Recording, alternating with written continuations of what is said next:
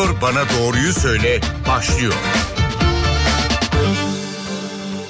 NTV Radyo Stüdyosu'na hoş geldiniz. Ben Öykü Özdoğan. Doktor Bana Doğruyu Söyle programını dinliyorsunuz. Bugün Dünya Ruh Sağlığı Günü. Ruh sağlığını konuşacağız. Stüdyo konuğumuz Acıbadem Fulya Hastanesi'nden psikiyatri uzmanı Doktor Meral Akbıyık. Hoş geldiniz stüdyomuza. Hoş bulduk. Çok teşekkür ederim. Telefon numaralarımızı hatırlatalım dinleyicilerimiz için. 0212 335 47 20 335 47 20 nolu telefondan bize ulaşıp çok geniş bir başlık ama ruh sağlığı ile ilgili sorularınızı iletebilirsiniz. Stüdyo konuğumuz Doktor Meral Akbıyı. E, şimdi sağlık denince hep bir beden sağlığını konuşuyoruz gibi e, ama onu bile etkileyen e, hatta belki yöneten bir ruh sağlığımız var özünde. E, nedense onu gerçekten ihmal ediyoruz denebilir. Bugün e, ruh sağlığı nedeniyle ele alıyoruz. E, nasıl anlatıyorsunuz ruh sağlığının beden sağlığına etkisini? Gerçekten etkiliyor mu ruh bedeni? Kesinlikle etkiliyor. Bu bir bütün zaten. Yani sağlığımız sadece ruhsal ya da sadece bedensel olarak değerlendirilmiyor. Şöyle düşünün bir e, sorun sorun olduğunda bir e, vücudumuzda bir sorun olduğunda bununla mücadele etmek için bir direnç kaynağı ararız. İşte bizi hayata bağlayan bir şeyler olmasını bekleriz. Nasıl bu bizim hastalıkla baş etmemizi etkiliyorsa aslında ruhsal sorunlarımızın olması da bizim daha fazla bedensel şikayetlerle başvurmamıza sebep olabiliyor. E, Dünya Sağlık Örgütü'nün araştırmasına göre dünyada kişilerin işlevsellik kaybına en çok yol açan 10 hastalıktan 5'i psikiyatrik hastalık. E, önce tedavi edilmezse e, nelere neden olduğunu sormak istiyorum ve tabii sonra alt başlıkları konuşacağız. Fark ettiyseniz işlevsellikten e, bahsediliyor orada. İşlevsellik şu demek e, bizim bugün e, yapabilecekken potansiyelimiz varken yapabildiğimiz ya da yapamadığımız şeyler. Bu sonuçta daha doyumlu bir hayata ulaşabilmemizin önünde engel olduğunu anlam söylüyor bize. Eğer bizim ruhsal sorunlarımız varsa bunlar kronikleştiyse ve biz bu konuda yardım almıyorsak aslında çok daha farklı yerlerde farklı şeylere sahip olabilecekken bunlardan vazgeçmek çoğunlukla işte bir depresif hastayı düşünün e, günlerini aylarını belki yıllarını yatarak yatakta minimum çalışarak e, geçirmesi daha az insanla etkileşime girmesi daha az gülmesi daha az mutlu olması anlamına geliyor. Bu yılki Dünya e, Ruh Sağlığı Günü'nün teması psikolojik ilk yardımmış. E, travmaya maruz kalan kişilere ilk yardım nasıl yapılmalı? Doğru yaklaşım nedir? Travmaya uğrayan kişiler e, bunlar krizlerden bahsediyoruz. Yani bir kriz durumunda bunlar krizlerden bahsediyoruz. Yani bir kriz durumunda kişi e, hiç beklemediği bir anda e, bedensel bütünlüğü ya da ruhsal bütünlüğünün bozulabileceği bir durumda karşı karşıya kaldığında öncelikle güvende hissettirilmeli. Şu anda burada birileriyle birlikte olduğu, yardım ulaşabileceği ile ilgili hisleri ulaştırabilmek. Tabii ki travmanın uzun dönem çalışması çok daha farklı ama ilk anda orada yalnız olmadığı e, ve güvence altında olduğunu ona hissettirebilmek gerekiyor. Ee, çok telaffuz etmekten artık hoşlanmıyoruz işin doğrusu ama e, toplum olarak e, travmatik e, bir süreçteymişiz gibi geliyor kulağa. Pek çok olayın tam da ortasındayız. E, 15 Temmuz atlatıldı belki ama e, şehit haberleri, çocuk tecavüzleri e, neredeyse eğlenmeye ve e, mutlu olmaya utanır olduk e, günün sonunda.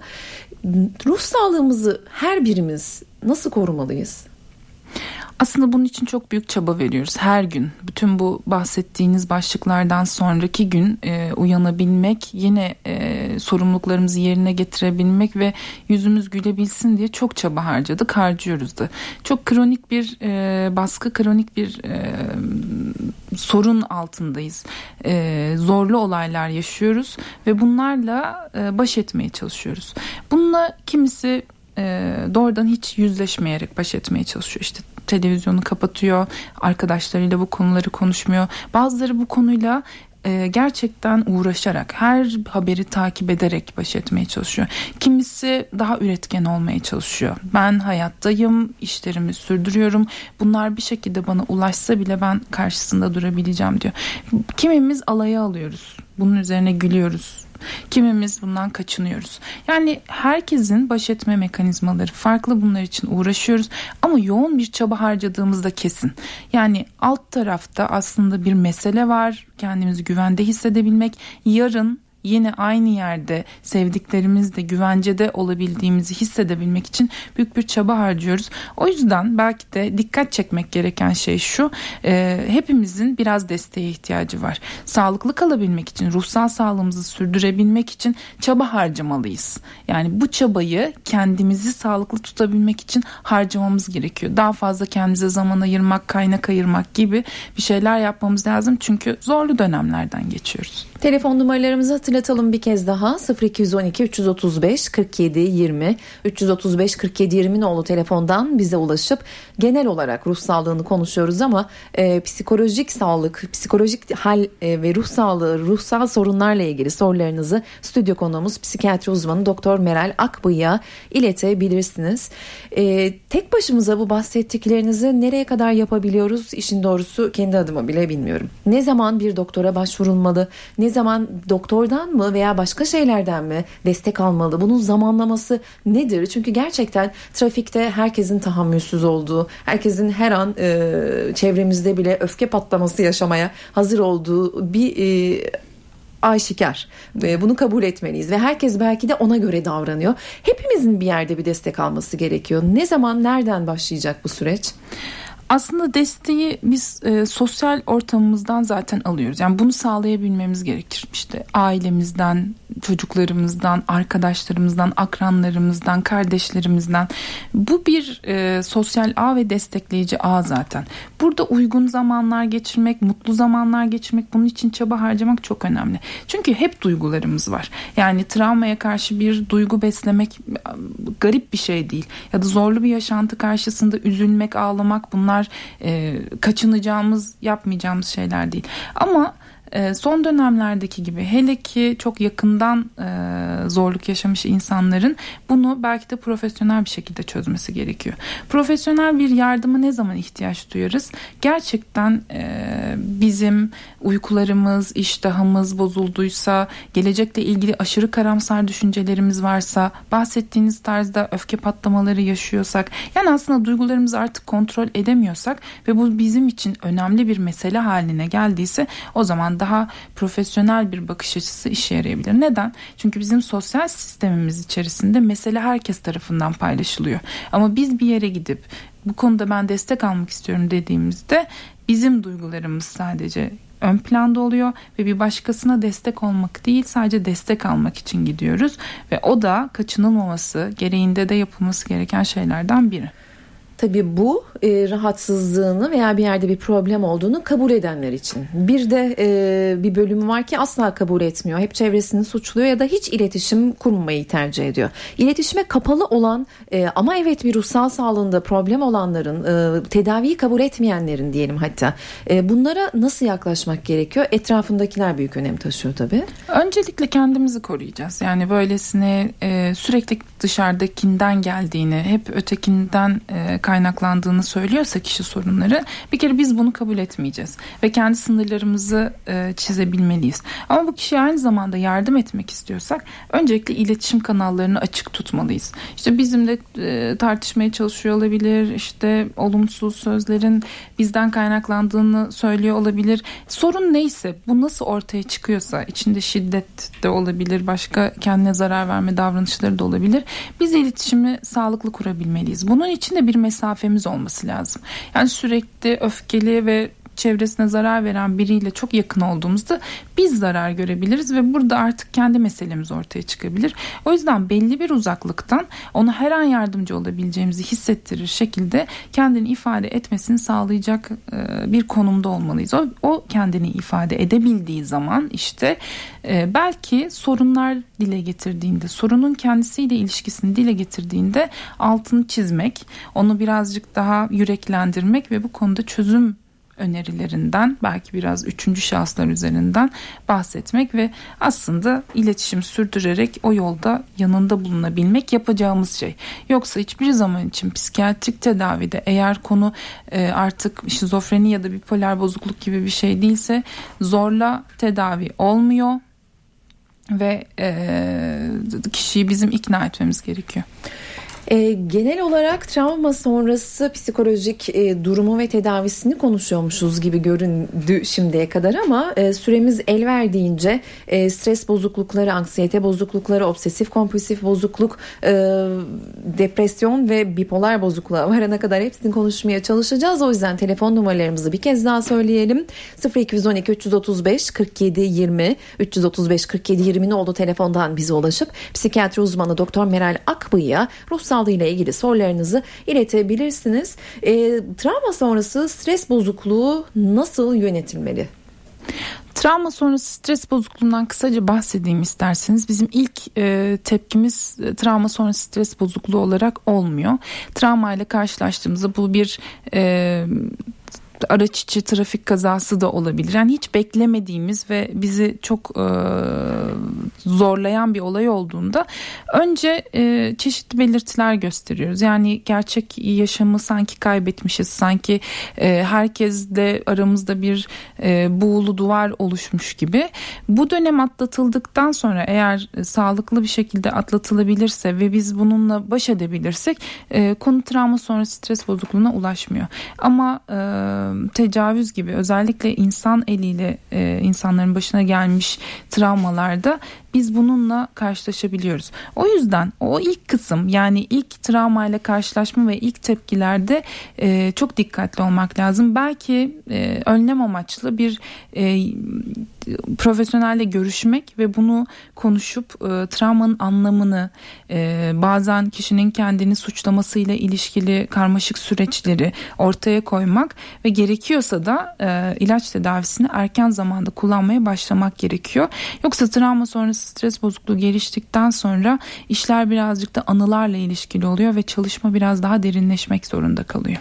Peki sağlıklı bir ruh hali nasıldır ve ruh sağlığının bozulduğunun belirtileri, sinyalleri nelerdir? Birçok şey olabilir. Öncelikle duygular. Yani e, bu doğrudan üzüntü, mutluluk, mutsuzluk, e, mutluluğa bir türlü ulaşamayacak hissi, umutsuzluk olabileceği gibi keyif alamama, eskiden keyif alınan şeylerden e, artık e, keyif alamama, bazı konuların sürekli zihinde dönmesi, artık başka şeyler düşünememe, sadece e, yalnız başına zaman geçirmek isteme, başka insanlarla karşı karşıya gelmek istememe, sosyal ortamlardan uzaklaşma gibi birçok davranış değişikliği dışında vücutta da birçok e, belirtiler olabiliyor.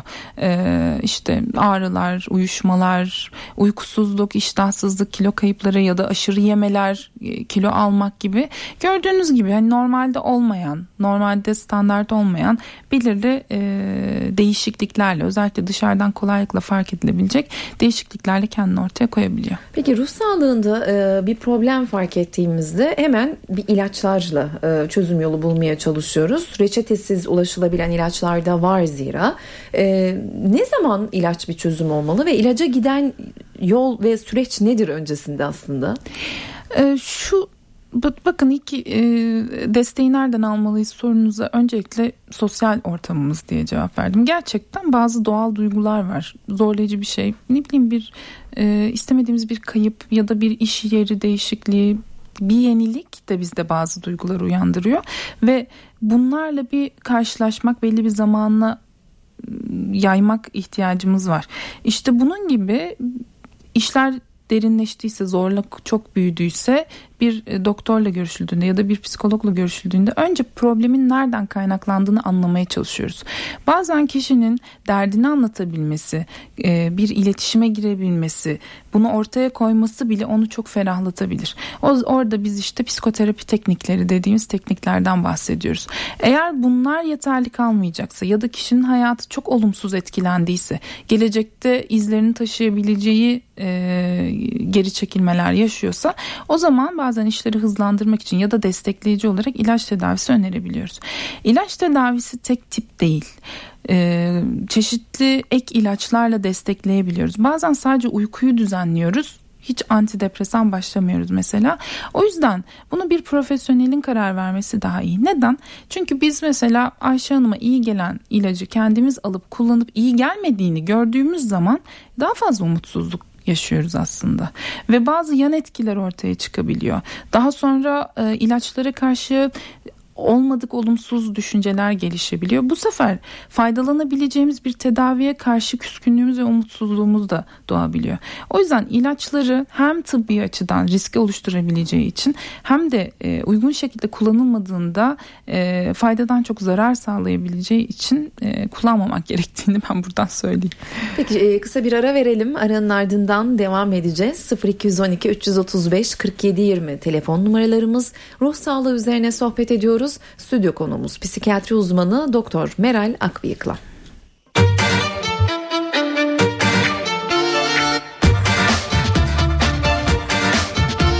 Doktor bana doğruyu söyle devam ediyor. Doktor Bana Doğruyu Söyle programında bugün ruh sağlığı üzerine sohbet ediyoruz. Stüdyo konuğumuz psikiyatri uzmanı Doktor Meral Akbıyık'la telefon numaralarımızı hatırlatalım 0212 335 47 20 335 47 20 oldu telefondan bize ulaşıp sorularınızı iletebilirsiniz. E, Twitter'dan bir soru var onu sorarak başlamak istiyorum. Can sıkıntısı ile ruhsal bozukluk arasındaki fark nedir diyor. Can sıkıntısı. Can sıkıntısını nasıl algılamak lazım onu düşünüyorum şimdi. Ee, sürekli olarak yapılan işten e, keyif alamam aslında ya da çok kısa süreli keyif alıp e, bunu sürdürememe ya da hevessizlik gibi anlıyorum ben bunu. Eğer e, kişinin hayatı e, emellerine göre şekillenmediyse, hedeflerine ulaşamadıysa, öyle bir problem yoksa şayet birazcık daha hani doyumsuzluk, hani doyamama, bu yaptığı şeylerden zevk alamama gibi algılanmalı diye düşünüyorum. Peki en sık hangi e, rahatsızlıklarla size başvuruluyor? Ee, çoğunlukla aslında tabii e, çalıştığınız yere göre de değişmekle birlikte. Çünkü bazen biyolojik e, rahatsızlıklar daha çok biyolojik e, tedavilerle yaklaştığımız rahatsızlıklarla karşılaşabiliyoruz. Örneğin bipolar bozukluk, şizofreni gibi.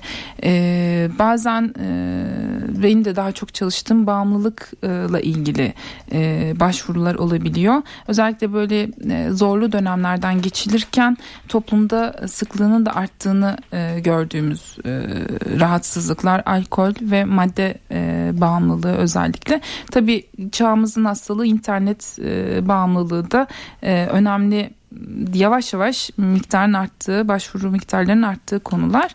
Ee, onun dışında aile içerisindeki sorunlar, e, işte şiddet olayları e, ve şehrimizin e, getirdiği o trafik e, baskısıyla da bazen çok özelleşmiş konularda da e, başvurular olabiliyor. Obsesif kompulsif bozukluk önemli bir konu. Özellikle yardım alınması gereken kişinin hayatını felç eden bir problem. Bazen yaz konusunda da çalışıyoruz. Travmadan demin bahsettik zaten. Depresyon ve kaygı bozuklukları da diğer konular. E, ilaç kullanımı ile ilgili e, hafif bir giriş yaptık gerçi o konuyu ama yine Twitter'dan bir soru var ki e, annemin ilacını kullanıyorum. Ee, dediğiniz gibi ona yarayan ilaç ona yaramıyor ve bu da bir problem yaratıyor. Ee, hiçbir iyileşme görmüyorum. Ee, hangi ilacı kullanmam gerekiyor diye soruyor. Tabii böyle bir cevap veremeyiz ama. Aslında burada neden cevap veremeyeceğimizi söylemek lazım. Herhalde e, kişiler bunun cevap verilebilir olduğunu düşünüyor. E, yani çünkü örneğin benim üst solunum yolu enfeksiyonum var ne ilaç kullanmalıyım diye sorulduğunda birçok insan birbirine bu bilgiyi e, verebiliyor.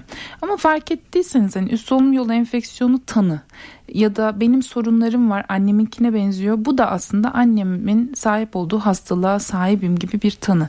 Halbuki duygusal olaylarda e, bu tanı koyma işlemini bir başkasının yapması gerekiyor. Evet belirtiler çok ortak bazı e, konular olabiliyor ama e, sorunun nereden kaynaklandığı herkese çok özel olabiliyor. Ayrıca ilaçlarla ilgili olarak bazı özellikler var. İşte bağımlılık yaptığına dair çok inançlar var. Aniden bırakmada yaşanıyor yaşanan sorunları kişiler yoksunluk belirtisi olarak algılıyor. Alır almaz etki ettiğine inanıyorlar. İşte ağrı kesici gibi kullanım e, biçimleri gelişebiliyor. Bunlar konusunda da bilgi sahibi olmalı. O yüzden şöyle söyleyebiliriz. Bir ilaç yazılacağı zaman önce e, bunun sorunun nereden kaynaklandığını anlayıp bir tanıyı belirlemek lazım. E, yoksa sadece ilaç kullanımı aslında bizi iyileştirmiyor. Şimdi enteresan bir durum yaşıyoruz. Genelde doktor bana doğruyu söyle programında telefon üstüne telefon gelir ve biz telefonlara yetişemeyiz. Her hafta dinleyicilerden özür dileriz. Olmadı programın devamını yaparız. Bugün e, ilginç bir şekilde hiç telefon almadık. Dolayısıyla aklıma şu geliyor. Toplumsal dışlanma ve damgalanma hala e, Türk toplumunda ruh sağlığı için e, etkili mi? E, soruyu şöyle e, devşirmeye çalışayım. Ruh sağlığının tedavisinden bu dışlanma ve damgalanma yüzünden vazgeçme oranları hala yüksek mi? Çok önemli bir konuya parmak bastınız açıkçası. Ee, tabii ki bundan 10 yıl 20 yıl öncesindeki gibi değil ee, ruhsal sağlığı önemseyip bununla ilgili profesyonel destek almanın öndeki engeller ama yine de çok fazla. Özellikle bazı hastalık grupları için damgalanmayı biz önemli bir engel olarak görüyoruz. Kişilerin e, tedaviye başvurabilmesi için oluşturulan tedavi merkezlerinin adları, yerleri, üzerindeki e, amblemler bunların hepsi çok özenle seçiliyor. İşte birçok insan eğer kamuda çalışıyorsa özel hastanelere başvuruyor ki hakkında kayıt olmasın. Şu e, kaygıyı çok duyuyoruz işte bu tanı acaba benim önüme ileride engel olarak çıkar mı? Ben bir işe başvurduğumda insanları aslında sağlıklı olduğuma ikna edebilir miyim? Hem dıştan gelecek e, dıştan damgalama, ayrımcılık hem de engellemelerle ilgili insanların hala büyük sorunları var. O yüzden zaten Dünya Sağlık Örgütü e, böyle bir e, tanımlama yapıyor. Yani işlevsellik kaybına sebep olan e, rahatsızlıkların e, yarıya yakını, en sık rahatsızlıkların yarıya yakını yakını ruhsal sağlık problemleri. Bununla ilgili çaba harcamamız lazım diyor ufak ufak telefonlar gelmeye başladı. bir dinleyicimiz var yayında. Merhaba buyurun lütfen. İyi günler efendim. İyi günler. Ee, hiç telefon gelmediği bilgisini alınca o zaman ben dedim. sorayım dedim. Programa katılımı belirtmek için. Buyurun ee, lütfen. Ben birkaç sene önce e, bir baş dönmesiyle beraber e, orta kulakla ilgili bazı sorunlar vardı. E, daha sonra e, psikiyatrist e, bize bu konuda e, bazı ilaçlar önerdi. İlaçlar da çok etkili oldu. E, halen kullanıyorum.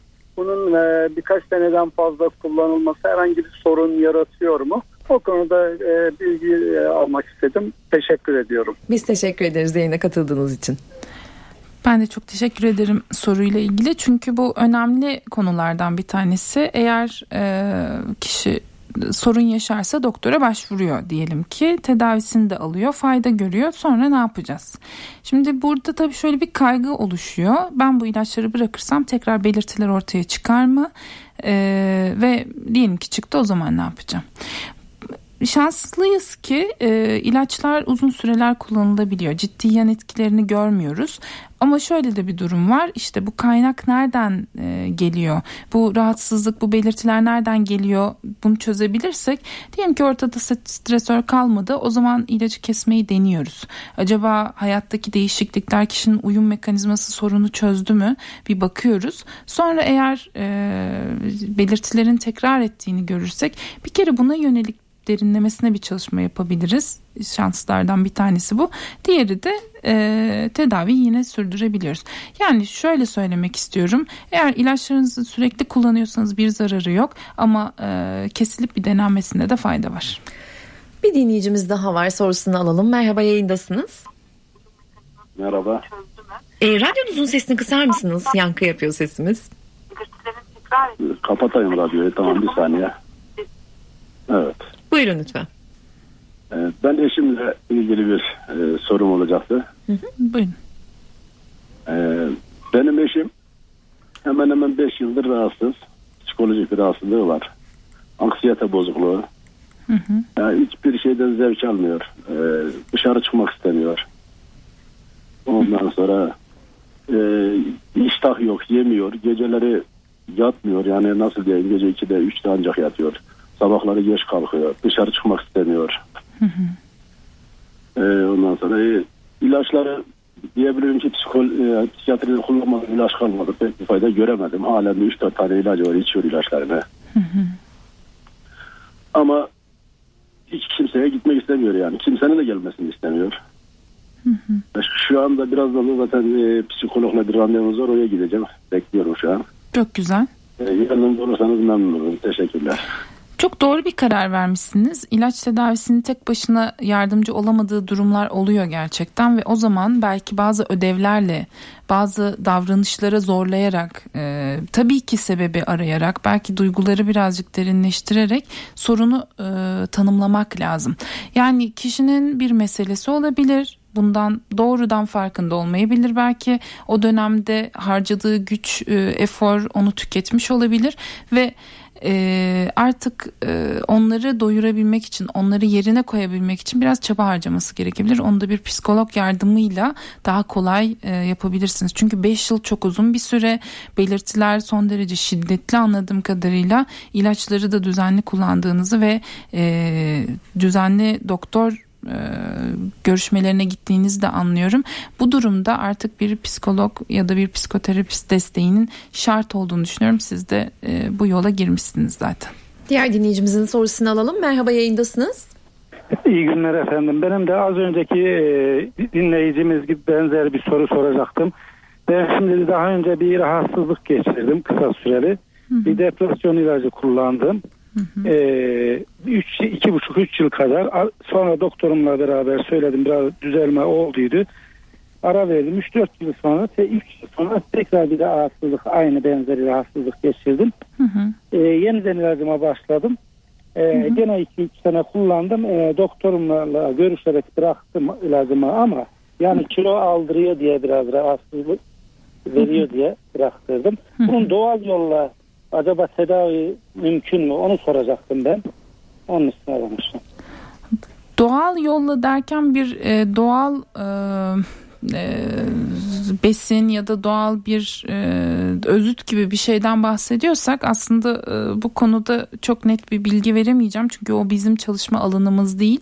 E, yalnız daha çok davranış değişiklikleri ve bakış açısı değişiklikleri bizi e, yıpratan olumsuz e, mes- mesajları çok yoğun almak gibi e, davranış değişikliklerinin daha etkili olacağını e, inanıyorum açıkçası. Süremizin sonuna geldik. E, son dinleyicimizin sorusunu alacağız şimdi. Merhaba yayındasınız. Buyurun lütfen. Merhaba, iyi günler. İyi günler. Ee, benim iki kızım var. Birisi 6, birisi 8 yaşında. Küçük kızım aşırı kıskanç. Ablasını çok derip sen de onun gibi ol tarzında yönlendirmelerimiz oldu. Hı hı. Hani bunu onu yermek için yapmadık ama o bundan pek hoşlanmadı anladığımız kadarıyla. Hı hı. Bu zamanla artık öfke nöbetlerine, karşıdakine zarar vermeye başladı. E, biz anne baba olarak hani hatalı olduğumuzu düşünüyoruz. Bazı konularda öz eleştirimizi de yapıyoruz ama hani buna da çocuğumuzun kıskançlığı eklendiğinde e, öfke nöbetlerinde e, şey yapamıyoruz. Her zaman başa çıkamıyoruz. Bu bize artık fiziki olarak e, temas edip bazı şeyleri atmaya da başladı çocuğumuz. Hı hı. Sadece merak ettiğim bu öfke nöbetleri geçirdiği an. Hani tabii ki biz pedagogdan ya da psikiyatriden yardım almayı düşünüyoruz. Ama hani en azından anne baba olarak bu öfke nöbetlerini geçirdiğinde biz bulunduğumuz ortam itibarıyla ne yapabiliriz? Yani ev içerisinde olabilir, parkta olabilir. Zaman zaman değişik yerlerde bunu yaşıyoruz. Biz anne baba olarak bu noktada ne yapabiliriz? Bunu merak ediyorum. Ee, öfke nöbetleri gerçekten e, kolay e, baş edilebilecek e, davranışlar olmamakla birlikte bunda sürekli ve istikrarlı bir e, tavır sergilemek en önemlisi. Yani e, öfke nöbeti ne işe yarıyor? Neden e, örneğin bir şey istediği zaman çocuklar böyle zorlu davranışlarda bulunabiliyorlar? Kesinlikle bunun e, bir yöntem olmaması gerekiyor. Eğer duygusunu dile getirmeye çalışıyorsa, hoşuna gitmeyen bir şey olduysa bu davranışlarla kendisini anlamadığınızı söyleyip aslında anlamak istediğiniz istemediğinizi e, belirtip e, ve kendisini de ortaya koymasına izin vermek işte e, kendi başına yaptığı ablasıyla ilişkisi olmayan şeyler yaptığında da e, onu tebrik edebilmek çok önemli. İstikrarlı olmak genellikle ödüllendirerek böyle davranışlar yerine alternatif davranışlar geliştirdiğinde ödüllendirerek bu davranış biçimini değiştirebilirsiniz ama bir e, profesyonelden yardım almak iyi bir fikir. Süremizin sonuna geldik. Teşekkür ediyoruz yayınımıza katıldığınız için. Ben çok teşekkür ederim. Psikiyatri uzmanı Doktor Meral Akbıyık'tı bugünkü konuğumuz. Ruh sağlığı üzerine konuştuk. Bugün Dünya Ruh Sağlığı Günü. Ben Öykü Özdoğan. Önümüzdeki hafta bir başka konu ve konukla yayında olacağız. Hoşçakalın.